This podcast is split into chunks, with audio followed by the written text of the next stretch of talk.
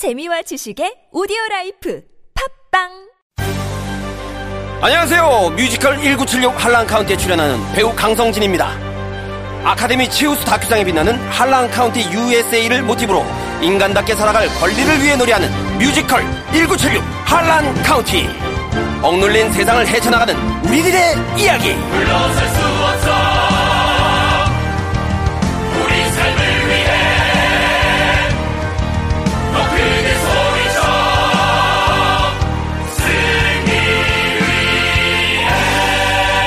2019년 1월 11일부터 27일까지 부산 영화의 전당에서 만나요. 이제 곧 졸업인데 취업 준비는 잘 돼가? 요즘 선배들에게 물어보고 또 비트캠프에 상담도 갔는데 희망이 보이더라고. 비트캠프? 우리나라 벤처 1호 기업 비트컴퓨터에서 IT 전문 교육을 위해 설립한 역사와 전통이 있는 교육기관이야. 자바, AI, VR 등 IT 통합 프로그래밍 교육을 통해 배출된 선배들이 현재 각 영역에서 활동하고 있거든. 나도 함께 교육받아 볼까? 같은 회사 취직되면 좋겠다. 한국 IT 교육의 길이 곧 비트캠프입니다. 예전엔 모든 게 좋았죠. 그런데 언제부턴가 골반이 뒤틀리고 허리가 아프고 중요한 건 당신의 자세입니다. 이젠 바디로직을 입고 걸으세요. 바디로직이 당신의 몸을 조율해 줍니다. 매일매일 입고 걷자. 바디로직. 망설이지 마세요. 바디로직의 효과를 못 느끼셨다면 100% 환불해 드립니다. 자세한 환불 조건은 홈페이지를 참조하세요.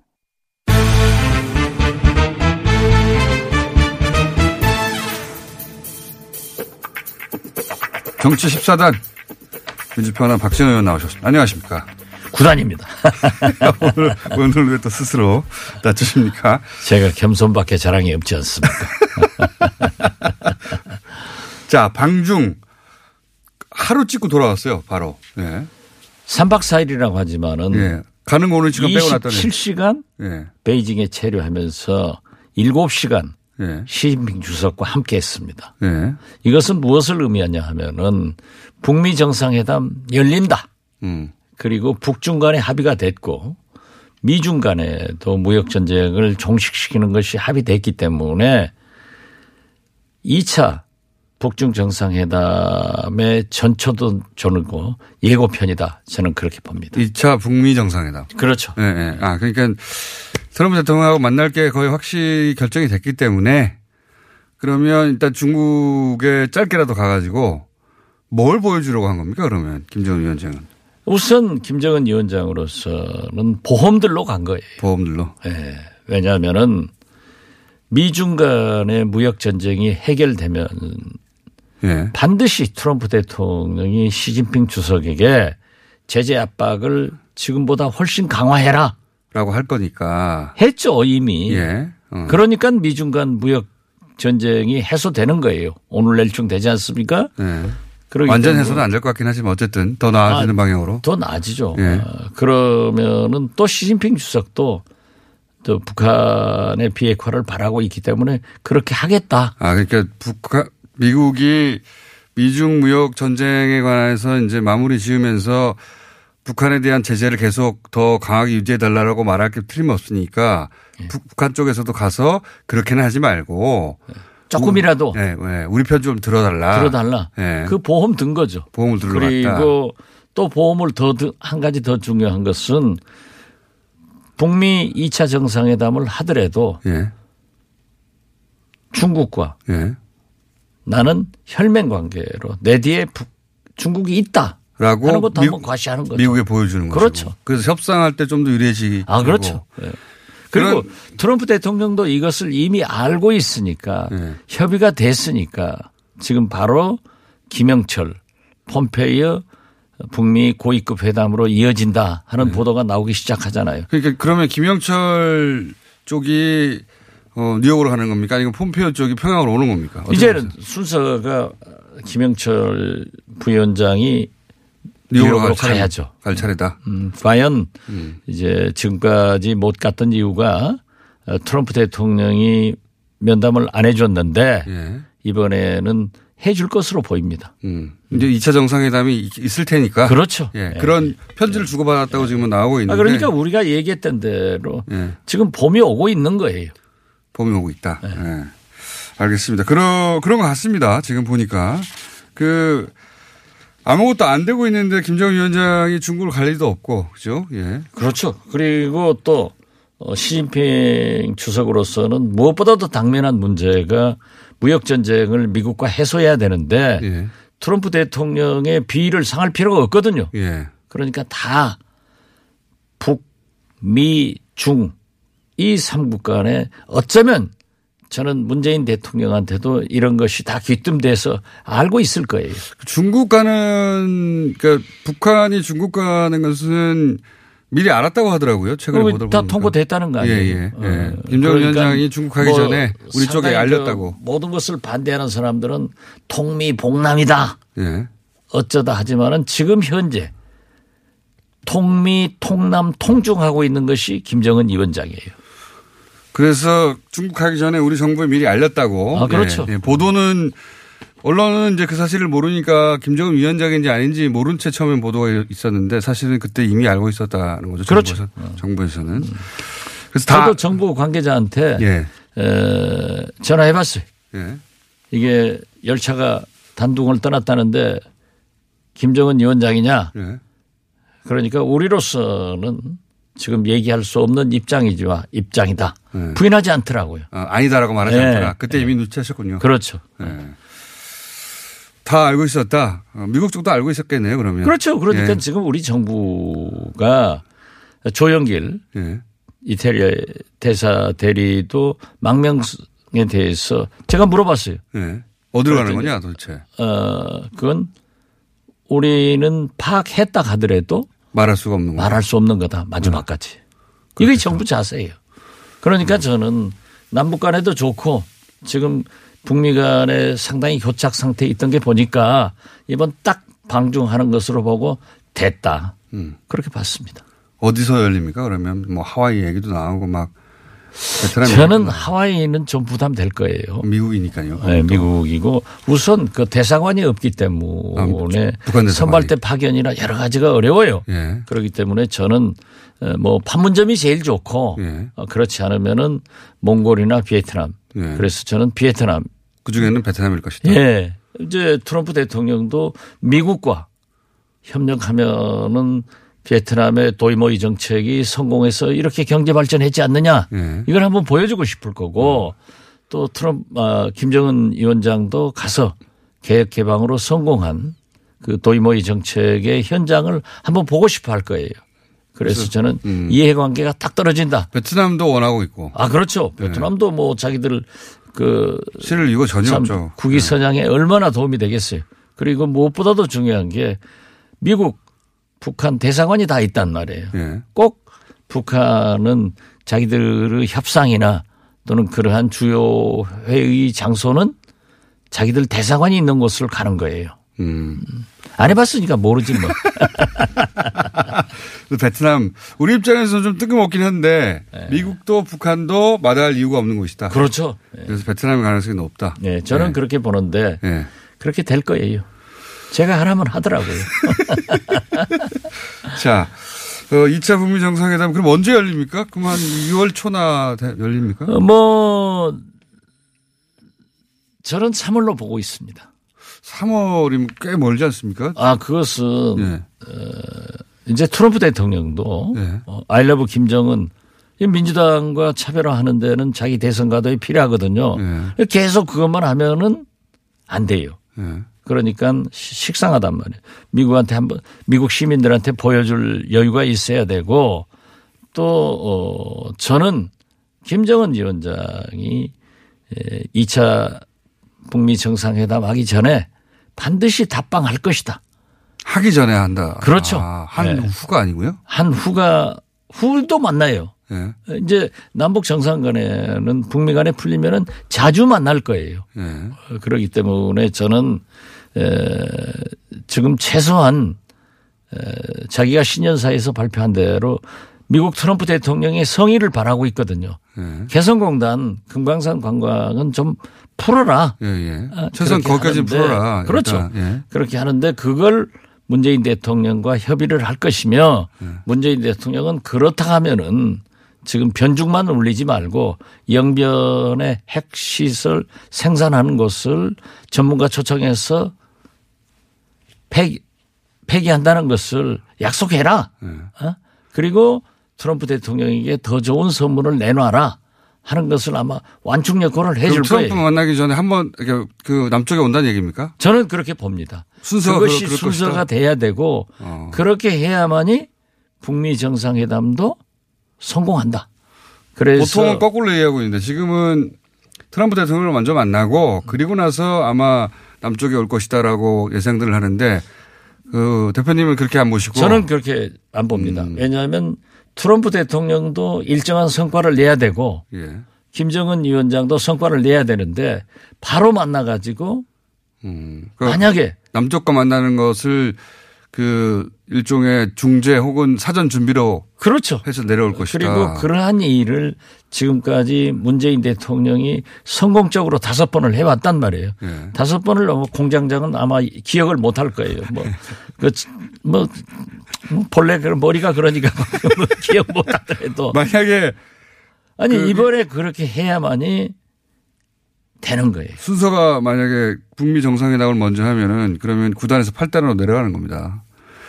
어, 뭐 그렇게 되더라도 나는 내 소신이고 그렇게 된다. 그렇게 하는 게 더 좋다. 좋다. 예. 그쭉 겪어왔던 어, 네, 의원님의. 경험으로 보자면 예, 예. 둘이 성격이 비슷한 김정은 트럼프가 만나서 왁작지കൾ 하는 것보다는 문재인 대통령의 차분한 조정을 한번 해가지고 거치고. 음. 가면은 이번에는 문재인 대통령이 손흥민 선수가 아니라 어시스트한테 하는 게 아니라 황의조처럼 고를 한번 빵 넣는 거예요. 음. 그렇게 돼야 또 김정은 위원장도 결국 경제협력 문제는 문재인 대통령과 협의하거든요. 그러면 2월에 답, 답방을 할 수 있다는 얘기네요. 저는 그렇게 봅니다. 그러니까 2월에 서울 답방을 하고 3월에 트럼프 대통령을 만나고 예. 그리고 장소는 아마 베트남일 것이다. 그렇습니다. 이렇게 예상하시는 예. 것이고. 그러니까 김정은 위원장이 상당한 침묵을 지키다가 친서, 예. 신년사, 갑자기 급하게 움직이는 방중. 예. 답방, 예. 예. 2차 북미 정상회담 요렇게. 세계의 여론을 확 가지고 있는 거예요. 얼마나 할 좋아요. 예.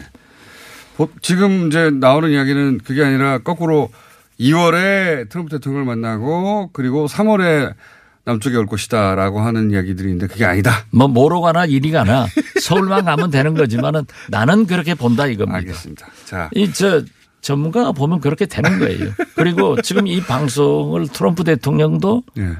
모니터링하고 트럼프 대통령은 아니고 국무부 아, 미, 합니다. 미 국무부에서 한다는 얘기 들었습니다. 아, 예. CIA에서도 하고 어. 그 내용을 얘기한다니까요. 예. 그리고 아 CIA 쪽에서 들었어요? 예. 의원님이? 예, 아, 그쪽에서 모니터링한다고? 또 CIA 북한에서도 하기 때문에 예. 우리 공장장 얘기를 안 들어가지고 자기들이 좋을 게 뭐 있으며 박지원 14단 얘기를 왜 안 듣겠어요. 예. 그렇게 될 겁니다. 작년 말에 전망하신 거에 대부분 틀렸어요, 근데. 다 맞았죠. 근데 어쨌든 요, 요 시각은 처음 듣습니다. 그러니까 답방을 먼저 하고 그 다음에 트럼프 대통령을 만날 것이다. 예. 그 차별화되는 의견을 내, 내셨기 때문에 맞으면 혼자 맞으시는 거고요. 틀리면 틀리면 어쩌지 이거. 제가 스스로 예. 그냥 구급 정도로 강등하겠습니다. 어쨌든 3월 이내에는 그 둘 다 이루어질 것이다. 저는 그렇게 봅니다. 3월 이내 순서가 어떻게 됐든 간에 3월까지는 예. 이루어질 것이다. 그리고 나면 사실 거기까지 됐다는 거는 굉장한 진척이기 때문에 그러면 좋죠. 뭐 개성공단이나 금강산이나 그 뒤에 쭉쭉 풀려 나가겠네요. 그렇죠. 예. 예. 그러면 개성공단, 금강산 둘 다 올해 안에 될 것이고 그죠? 그렇습니다. 예. 그렇게 돼야 될 텐데 작년 되죠. 말에는 네. 안 되면 큰일이에요. 지금 일부 예. 안 되기를 바라는 사람들이 그건 안 좋은 거예요. 자, 아, 거기까지 하고, 그, 청와대에서 직접 비서실장을 하셨던 분으로서 이번 개편, 이제, 어, 개편을 보시는 시각이 남다르실 텐데 우선 비서실장이 바뀌지 않습니까? 그렇습니다. 예, 노영민 실장 아시죠? 네. 예. 어, 노영민 실장이 비서실장이 됐는데 이 어떻게 보십니까? 잘 하신? 과거 임종석 예. 네, 과거. 정권에서는 이 빅4라고 합니다. 예. 청와대 비서실장, 국정원장, 총리, 여당 대표. 예. 그런데 지금은 국정원장이 완전히 예. 그 일선에 안 나서고 정치 개입을 하지 않기 때문에 빅3라고 부르죠. 네. 당대표, 국무총리, 비서실장. 예. 그렇기 때문에 굉장한 중요한 역할을 하는데 예. 어, 특히 문재인 대통령이 경제계 인사들도 만나라. 예. 이렇게 얘기를 한 것은 그만큼 예. 문재인 대통령이 민생 경제에 작년 말부터 올인했어요. 예, 올 초도 올인하겠다 예. 하는 거고 노영민 예. 우- 어, 실장이 산자위원장 출신으로 개성도 강하지만은 전문적인 그런 어, 노하우도 있는 분이에요. 개성이 강합니까? 네, 개성 강하죠. 어, 거기가 운동권 출신이고 네. 시인 아니에요. 그리고 성, 성격 강합니까? 아 강하죠. 자기 주장을 절대 굽히지 않는 사람입니다. 그러나 예. 산자위원장을 하면서 예. 제가 원내대표 할 때 이렇게 보니까 예. 굉장히 합리적이에요. 음. 그래서 저는 문재인 대통령이 아 정치 문제보다는 예. 경제 문제에 올인해서. 비서실장을 올인해서 음. 민생 경제를 살려야겠다. 강력하게 끌고 나가라. 예, 그런 의지를 보고 저는 이제 예, 노영민 실장이 예, 산자위원장의 경험을 살려서 예. 산업계와 노동계와 일반 서민 경제를 살리는데 에, 할 것이다. 그리고 비서는요. 예. 사실 자기 비서는 자기가 쓰는 겁니다. 아, 그건 물론 너무 당연한 거죠. 그렇지만은 예, 예. 그래서 잘 할 겁니다. 그런데 개성이 강해서 개성이. 강기정 정무 수석하고 똑같아요. 강기정 수석도 성격이 강한데요. 아, 강하죠. 그런데 에, 국회에서 또 하는 거 보면은 부지런해 가지고 예. 조금 해 가지고 땅땅땅땅땅 돌아다니는데 잘 할 거예요. 그 그런데 특- 둘이 다 가- 개성이 강하니까 예. 충돌만 하지 마라. 또 둘이 예. 설마 비서실장과 수석이 충돌 아, 그렇지 않아요 또. 아, 그, 그건 아니에요. 아, 회의할 때는 어, 그럼요. 그, 그 피터지게 터, 싸우는 겁니다. 피터지게 토론도 저도 합니다. 그 김중건 비서실장 때 내가 홍보수석 하면서 예. 문 닫아놓고 둘이 소리 지르고 싸움 많이 했어요. 아니 그렇게 해야 되는 거예요. 하긴 그렇습니다. 예. 예. 그러면 아니, 우리가 다 전체적으로 똑같은 All the President's Men 모두 대통령이 시키는 대로 하려면 음. 비서실이 왜 있습니까? 그러면 그 이런 이분들에 대해서도 잘 알고 청와대도 직접 경험하셨던 분으로서 이번에 두 번째 이 비서실의 개편을 전반적으로 이 청와대가 어떤 방향으로 나갈 거라고 이 개편한 거라고 보십니까? 그러니까 뭐 여러 가지 평가가 많은데 뭐더 강한 개혁이 있을 것이다라든가 뭐 아니면 뭐 어떻게 보십니까? 저는 문재인 정부는 촛불혁명의 산물이기 때문에 5년 집권 내내 개혁해야 돼요. 예. 그런데 일기 임종석 비서실장, 어, 한병도 정무수석, 윤현찬 홍보수석 등이 사실 개혁은 미진했단 말이에요. 왜냐하면 국회 선진화법 등 네. 그 이루어지지 않았죠. 예. 그렇지만은 이제 이좀 부드러운 분들이었다면 이번엔 또 강성입니까 더? 훨씬 강성이죠. 아, 훨씬 강성이기 때문에 저는 노영민, 강기정은 또 성격도 그렇고 네. 어, 운동권 출신이고 더 강한 개혁 드라이브에 걸 것이다. 강한 개혁 드라이브를 걸 겁니다. 음. 걸면서 경제 문제에 치중할 것이다. 그리고 아무래도 대통령께서 정치는 이해찬 대표에게 예. 역할 분담이 될 것 같아요. 아, 이 내각 안정은 이낙연 총리에게 총리에게. 이렇게 빅3에게 일임하고 일임해서 음. 이끌고 갈 것이다. 저는 그렇게 봅니다. 그 정책적 그 어떻게 보면은 예. 노영민 실장이 들어가서 이해찬, 이낙연, 노영민 예. 이 트리오 드림팀이 될 수 있는 소지가 많다. 음. 그런데 개성들이 강한 사람들이랑 한 번씩 충돌도 할 것이다. 그 충돌하면 큰일이에요. 안에서 싸우라 이거예요. 아, 우리가 부부간에도 그렇잖아요. 싸우더라도 밖에 나온 손님 오면 웃고 나오잖아요. 예. 저는 부부싸움도 못하는 팔자가 됐습니다만은 아무튼. 이낙연 총리는 그러면 그 정부 부처들을 관리하고 그 다음에 어 이해찬 대표는 여의도 네, 그리고 그렇죠. 그 노영민 실장은 계약 드라이브를 강하게 걸고 나갈 것이다. 그러면서 청와대를 끌고 나가는 예. 이 산업계, 예. 노동계 이런 대화를 많이 해 나갈 것이다. 강한 분이군요. 예. 점, 어, 그래서 개혁 이- 이기는 오히려 아, 내가 더 강하다고 했다고 예. 노영민 실장 박지원이한테 강하게 하지 마. 자, 어, 거의 시간이 다 돼가지고 요 질문도 좀 드려야 되겠습니다. 양승태 전 대법원장이 법원에서 대법원 앞에서 입장 발표한다고 지금 얘기하지 않습니까? 이거 어떻게 보십니까? 아 제가 예. 법원에 출두하면서 문화관광체육부 장관 했다고 해서 거기 가서 발표합니까? 그러니까 그 말도 안 되는 처음 들어보는 얘기예요. 법은 만인 앞에 평등하기 때문에 그러한 특권 의식을 가지지 말고 예.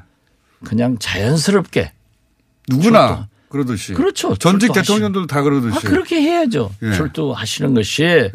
양승태 대법원장이 어? 그래도 최소한 대법원장으로서 권위와 모양을 갖추는 길이다. 그걸 자기. 대법원 장 했다고 대법원 앞에 가서 하겠다는 그런 말도 안 되는 아, 내가. 문화 관광체육부 장관 했다고 뭐 저 검찰 부르고 법원 부르면은 문화관광부에서 입장 발표한다 하면 세상 사람들이 전부 박재훈이 또라이라고 생각할 거예요. 아니 비서실장도 하셨으니까 청와대 앞에서 하겠다고 어, 그럴 수. 그럴 수도. 아니, 그런데 참. 그럼 방송인들은 자기는 KBS 앞에서 하겠다고 하고 아니, 말도 안 그러니까. 되는 거죠. 예. 그늘 대법원, 양승태 대법원장님도 네. 법원, 법은 만인 앞에 평등하다 했으면은 평등한 알겠습니다. 그 초심을 지켜서 조용히 출두하시는 것이 좋다. 저는 그렇게 한 가지 생각합니다. 좀 여쭤보고 끝낼게요. 어, 자유한국당의 전당대 일정이 이제 확정됐는데 누가 됩니까? 홍준표 예. 전 대표를 나는 지금도 주시해요. 이분의 변화는 무쌍하거든요. 그러니까 홍준표 전 대표가 무슨 선택을 하느냐에 달려 있다. 그렇죠. 나가냐 안 나가냐. 어. 나가냐 안 나가냐 이것도 중요하지만은 예. 친박의 기치를 드느냐 안 드느냐. 누구 표를 드느냐. 그렇죠. 예, 안 나가더라도 예. 어, 그 선택이 전당대회를 가늠할 것이다. 가능할 것이다. 아, 그러니까 대개 보면은 저는 어떠한 경우에도 지금 현재 예. 나경원 대표처럼 이주영 부의장처럼 예. 친박을 들고 나와야 당 대표가 될 것이다. 예. 그런데 홍준표 대표로서는 많으니까요. 많죠. 예, 홍준표 숫자는. 대표로서는 만약 예. 그렇게 했다가는 시대 정신에 국민 정서에 어긋나기 때문에 대통령을 꿈꾸는 사람이 그걸 지금 굉장히 망설이고 있는데 예. 대한민국에서 제일 좋은 계산기를 홍준표 머릿속에 가지고 있는 분이에요. 예. 계산할 거예요. 보수 진영에서는 계산기 아주 확실한 분이죠. 아, 그렇죠. 본인이 그래서 결국 대선 후보가 되기도 됐지 않습니까? 그렇죠. 예. 아, 차기도 되죠. 혼자 힘으로 예. 됐는데 이번에도 그런 그 계산기가 돌아갈 것이고 그 계산기 결과에 따라서 나오든 안 나오든 전당대회 결과도 달려 있다. 그렇습니다. 나올 확률은 얼마나 됩니까? 그럼 직접 본인이 반반 나는 됩니까? 반반 봅니다. 여전히. 예. 오늘 여기까지 하겠습니다. 민주평화당의 박지원 의원이었습니다. 감사합니다. 네, 감사합니다. 나의 스펙은 버스기사, 컨텐츠 크리에이터, 앱 개발자, 간호사입니다. 스펙만 보면 각자 다르게 느껴질지 모르지만 respect을 가지고 보면 모두가 존중받아야 할 노동자입니다. 대한민국의 출퇴근을 책임지니까 respect. 아이들의 꿈을 키워주니까 respect. 편리한 세상을 만들어주니까 respect. 소중한 사람들의 생명을 지켜주니까 Respect. 노동하는 나를 존중합니다. 서울시와 한국노총이 함께합니다. 안녕하세요. 배우 박진입니다. 추운 날씨만큼 난방비 걱정도 많이 되시죠? 제가 난방비 아끼는 꿀팁 하나 알려드릴까요?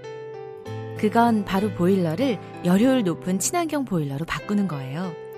열효율 높은 친환경 보일러는 연간 13만원 정도 난방비를 절약해주고, 거기다 미세먼지와 온실가스 배출을 10분의 1로 확 줄일 수 있다니.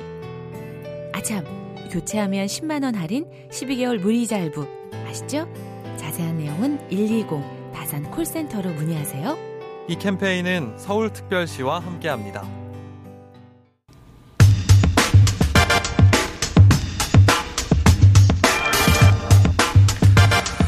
그것마저 알려주마 시간입니다. 지난 시간에 한번 예고해드렸듯이 권순정 실장이 여러 가지로 어, 바빠지셔서 격주로 김주영 이사 어, 나오시기로 했는데 지난 시간에 한번 나오셨고 오늘 두 번째로 나오셨습니다. 김주영 이사님 안녕하세요. 안녕하십니까? 예.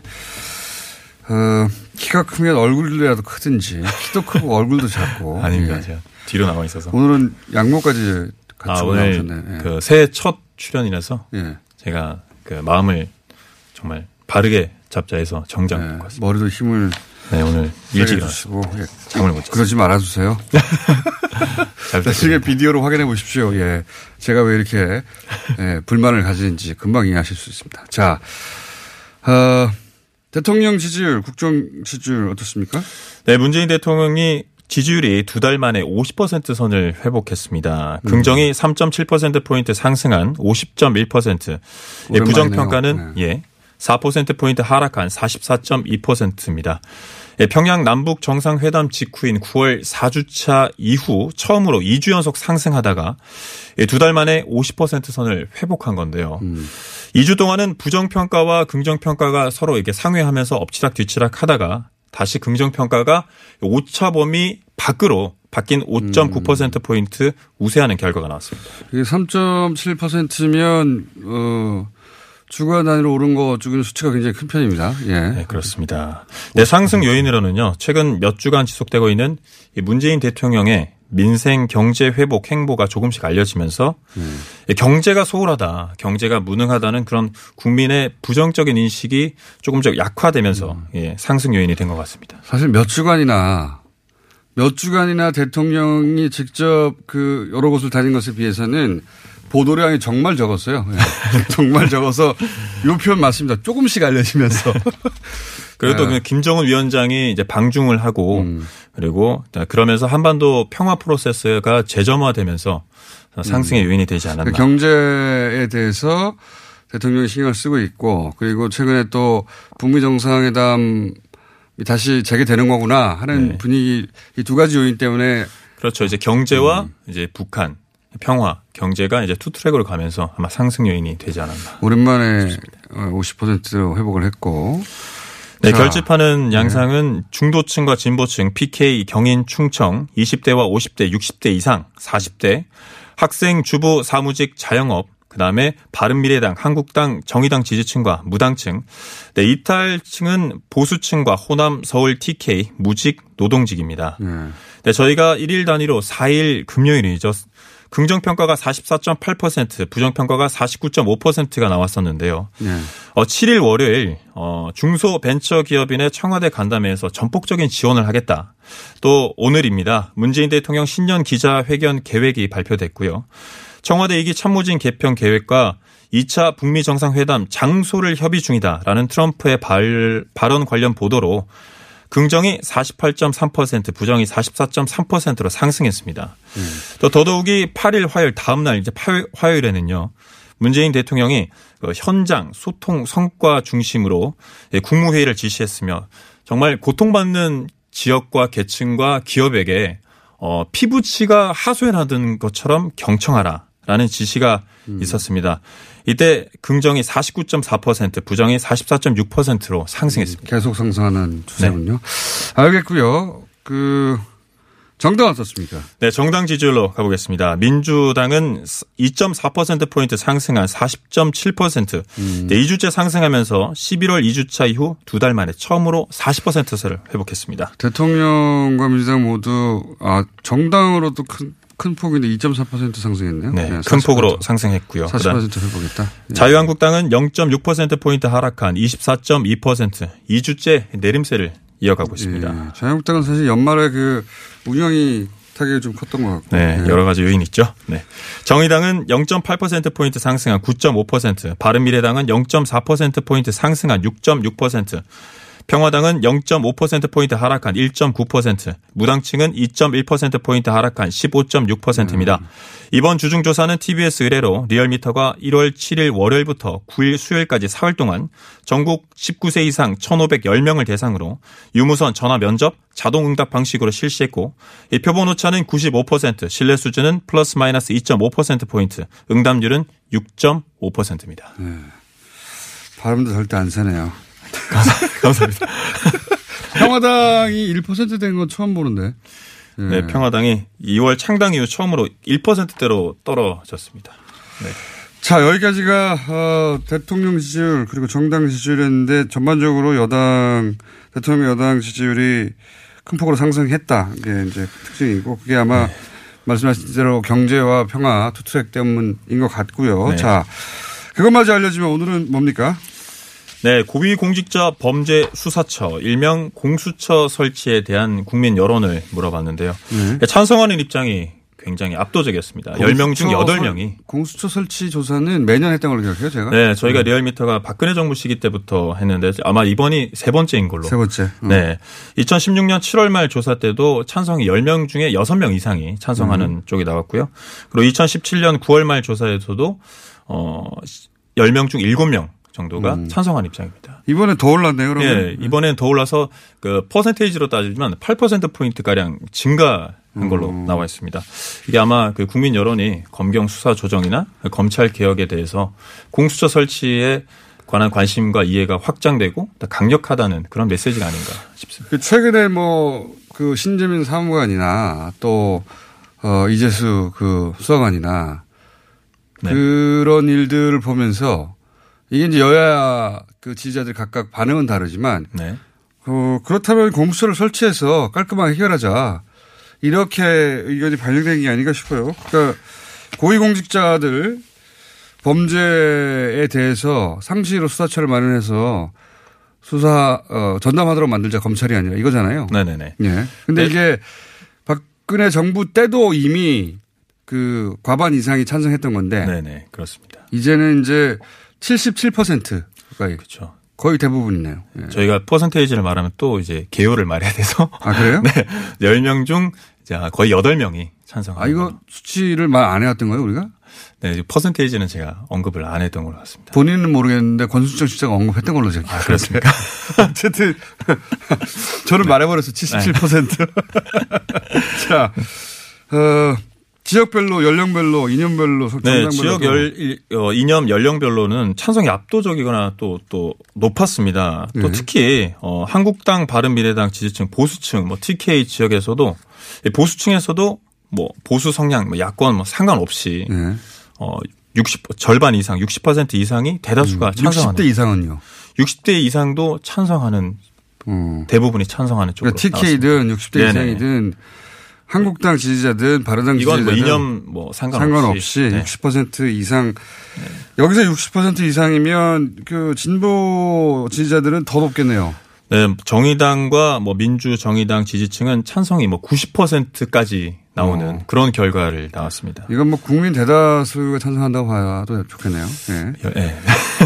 그런데 이제 이게 되려면 결국 야당이 협조를 얻어야 되는데 어, 지금 자유한국당에서는 반대하고 있으니까요. 네, 반대하는 입장은 뭐 독립기구, 뭐 입법 사저, 사법 그러니까 행정의 그 스- 그 삼권 분립이 이제 어떻게 불분명해진다. 그다음에 뭐 검찰의 기소 독- 독점주의가 분산돼서 어 이렇게 스- 검찰 사법 그 체계 자체가 근간에 흔들린다라는 등의 뭐 그런 네. 반대 의견이 있습니다.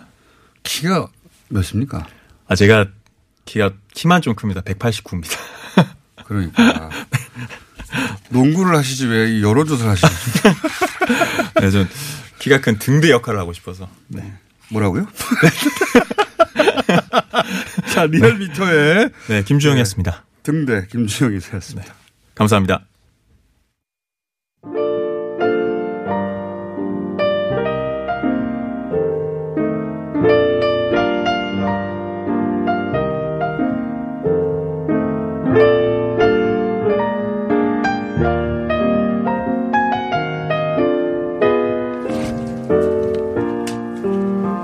자, 불친절한 AS.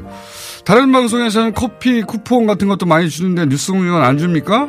예.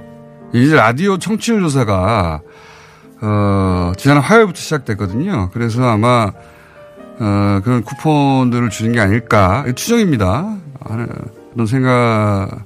왜냐면은 이제, 여론조사 전화가 오면 쿠폰도 받고 하면 기왕이면, 예, 그 방송을 답하라고 그런 것 같은데, 예. 뉴스공장 그런 거 안 합니다. 기대하지 마시고, 예.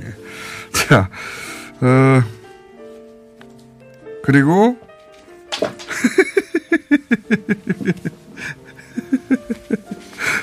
예. 세계는 그리고 우리는 예, 정청래 전 의원이 나가서 예, 청취율 조사 기간이 시작되는데 진행자가 어, 전화 오면 들었던 라디오 제목을 뭐라고 하면 되냐고 하니까 갑자기 정청래 의원이 예, 다른 프로인데 뉴스 공장이라고 했다고 고발이 들어왔네요. 예. 자 경기 77바 어, 1678 어, 오세진 기사님 뉴스 공장 좀 크게 들어주세요. 라는 고발 왔고 예. 서울 시내버스 뉴스 공장 volume up 노조 대표입니다. 그렇게 제가 버스를 탈 때마다 어, 고발하고 있는데 서울 시내버스 273번 기사님 볼륨 너무 낮습니다라고 또 고발이 들어왔습니다. 용산 04번 마을버스 기사님 어, 뉴스 공장에 청하고 있는데 볼륨 올려주시고요. 그리고 엘리트 여자 스포츠 선수들 전수조사해야 한다. 그런 생각 듭니다, 저도. 예. 오늘 여기까지 하겠습니다.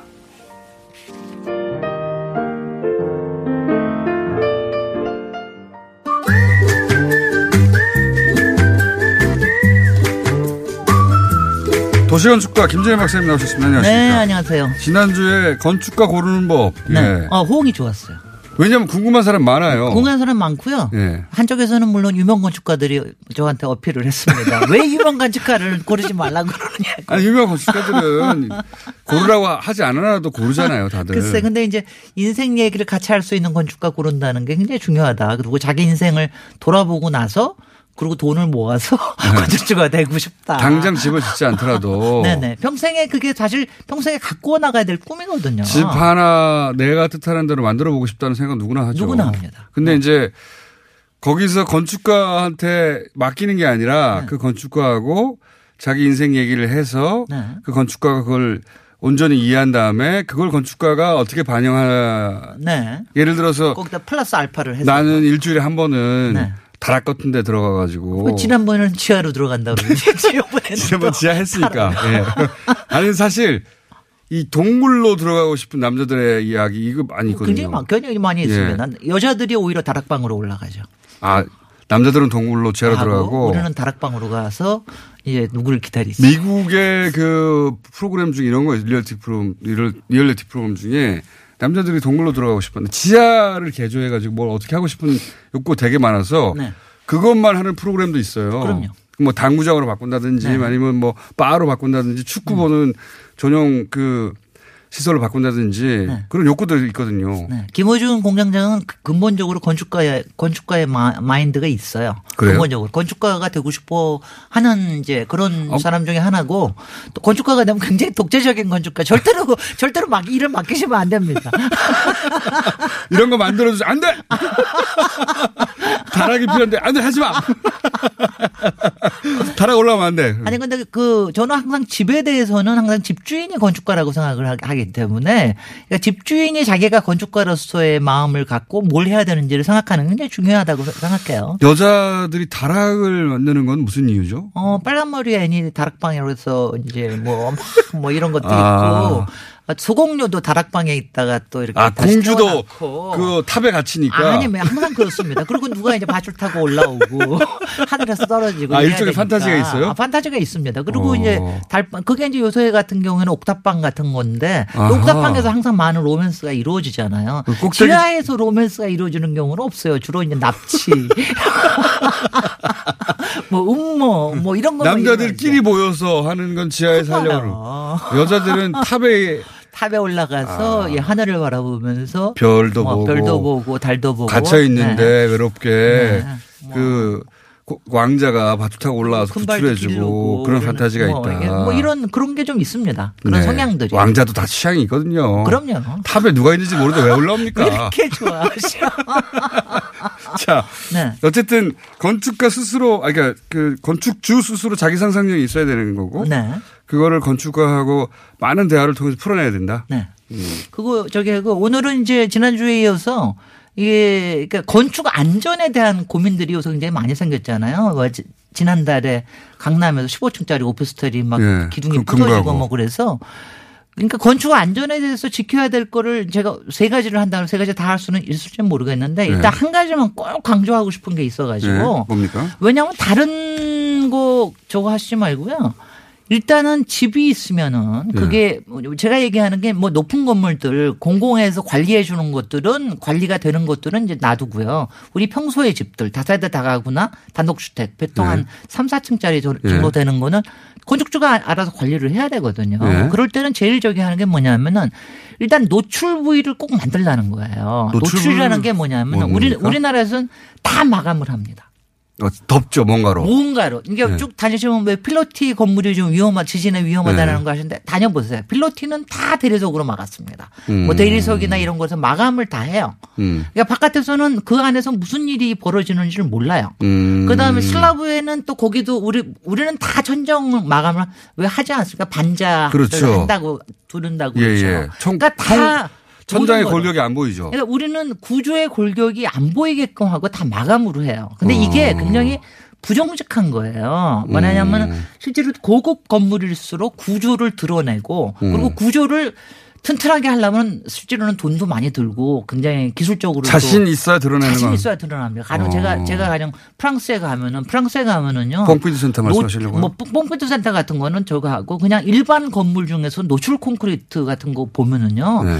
그냥 노출 콘크리트 아무렇지도 않게 다 지어져요. 그다음에 음. 나머지는 다 노출입니다. 그러니까 설비 라인이든 스톨 라인이든 전기 라인이든 조명이든 이런 게 다 노출이에요. 그러니까 음. 이런 것처럼 이렇게 하는 이유는 자신이 없기 때문에 이렇게 감추는 겁니다. 우리는 예를 들어서 지붕이 세로로 돼 있으면 네. 거기를 경사로- 막아가지고 천- 경사로 돼, 돼- 돼 예, 있으면 경 그렇죠 경사가 노출되지 않고 집 안에서 보면 항상 천장을 딱 가로질러 막아버리죠. 네, 아니면 뭐 경사로 놔, 놔두더라도 그걸 따라서 반자를 꼭 쳐요. 천장을 칩니다. 어, 덮, 덮는다. 근데 이제 이럴 때 한옥을 생각하시면 돼요. 한옥을 보십시오. 한옥은 한옥은 드러내죠. 모든 게 노출이 돼 있습니다. 그렇죠. 이게 뭐냐 자신 있는 구조물인 거예요. 그냥 기둥도 드러나고 근데 언제부터 이렇게 다 우리가 마감을 하기 시작했죠? 아니 그거는 이제 보편 그러니까 그 시멘트 건물들, 콘크리트 네. 건물들 이런 거 하면서 업자들이 많이 들어오면서 네. 왜냐하면 구조에다가 돈을 들이는 것보다는 마감으로 하는 게 훨씬 더 좋고 아. 마감으로 하면 분양이 잘 되잖아요. 그리고 조금 저기 하면 거기다 값도 좀 더 올려서 팔 수 있죠. 도배를 해버리면 되니까. 그럼요. 왜냐하면 이제 그 안에 무슨 일이 일어나는지 아니 아니 저희. 집도 일부가 노출로 돼 있는데 사람들이 네. 오면은 제가 이거 너무 이쁘지 않아요? 막 이러면 아 이게 왜 뭐가 이뻐요? 뭐 왜냐하면 그, 그 이제 그 어, 뜻이 집안 뼈대가 다 드러나네 뭐 이런 아니, 거잖아요. 그러니까 사람들은요. 음. 우리나라 사람들 마음에 뭔가 마감을 하고 고급 자재로 마감을 해야 그래야지 고급이다. 그 고급이다라고 하는 거를 있는데. 이 분양 시장 때문에 이게 들어와 있습니다. 근데 아. 제가 그래서 모든 걸 마감을 하지 말라는 얘기는 안 할게요. 듣고 보니 그러네요. 근데 어. 근데 일부는 그러니까 가령 지난번에 강남 건물 같은 게 보- 보면은 리모델링 하려고 기둥에 있는 마감재를 드러내다가 알게 된 거 아닙니까? 그렇죠. 근데 이제 일부를 노출로 해 놓으시면 좋아요. 그러니까 음. 1층이라든가 아니면은 이제 필로티 같으면은 다는 아니더라도 그 중에 가운데 있는 기둥 두 개라든가 음, 하나라도, 하다못해. 뭐, 뭐 하나라든가 음. 왜냐하면 뭐 서- 솔직히는 두 개가 있어야지 보기 좋아요. 그 이렇게를 해 놓으면은 일단은 구조가 문제가 있을 때 빨리 알아차릴 수가 빨리 있습니다. 파악할 수 빨리. 파악할 수 있고 그다음에 그 짓는 사람들도 네. 업자들도 이게 노출될 거니까 함부로 네네. 못하고. 그거 네. 하나는 훨씬 더 잘 할 거예요. 그리고 음. 그러다 보면 그 기술이 점점 좀 앞으로 좀 많아질 겁니다. 저는 음. 저는 뭐냐면 그렇군요. 제가 예전부터 하여튼 우리나라 건축물들의 노출이 많아질 때까지 우리는 선진화된 게 아니다. 제가 이런 얘기를 굉장히 많이 하는데 다는 못하더라도 꼭 그렇게 하시라는 저는 거. 미적인 관점에서도 좀 노출되는 게 좋거든요. 구조, 구조가 노출되면 굉장히 멋있거든요. 맞습니다. 예. 네. 그래서 그거를 왜 값싼 도배지로 막아버리냐. 네. 그렇게 그렇게. 하시면 예. 나중에 누가 와서 감리를 할 때나 아니면 집을 살 때나 네. 아니면 집을 팔 때나 이럴 때 보이게 주기가 좋아요. 그리고 이제 항상 뭐 문제 삼는 균열이나 이런 것도 위험한 균열이 있고 그렇지 않은 균열 같은 게 있는데 이런 게 노출이 돼 있어야 알아볼 수가 있거든요. 음. 미적인 관점에서 예를 들어 성당인데 네. 성당의 그 천정이 지금 집처럼 다 가라막혀 있다고 생각하면 아, 얼마나 그 답답하고 보기 싫습니까? 없지, 재미가 없죠. 재미도 없고 보기도 네네. 싫고. 그래서 그- 그래서 항상 이런 거 얘기할 때는 한옥을 생각을 해보시라. 한옥이 왜 그렇게 근사한가? 다 노출이 돼 있고 나머지는 거기에 노출, 노출된 설비들이. 다니니까 그 업자 때문에 그랬 을 것 같다는 생각이 드는 게 그럼요. 이거 막아버리고 나면 하나도 안 보이니까. 그 위에 무슨 일이 있는지 모르고 대- 스티로폴이 있는지 대충 대충 전선도 막 대충 대충 정리하면 되잖아요. 그 뜯어 뜯어 보시고 나면은 네. 아 내가 이런 데서 살고 있구나라고 하는 게 막 막 좀 그런 생각이 드실 거예요. 천정 다 뜯어버려야 되겠네요. 자, 네. 오늘은 여기까지 하겠습니다. 네, 그래서 제가 한 가지만 하겠습니다. 네, 네. 아, 오늘은 한 가지만 했다. 네, 네. 네. 김진애 박사님이었습니다. 안녕. 내일 뵙겠습니다. 안녕. 네. Thank you.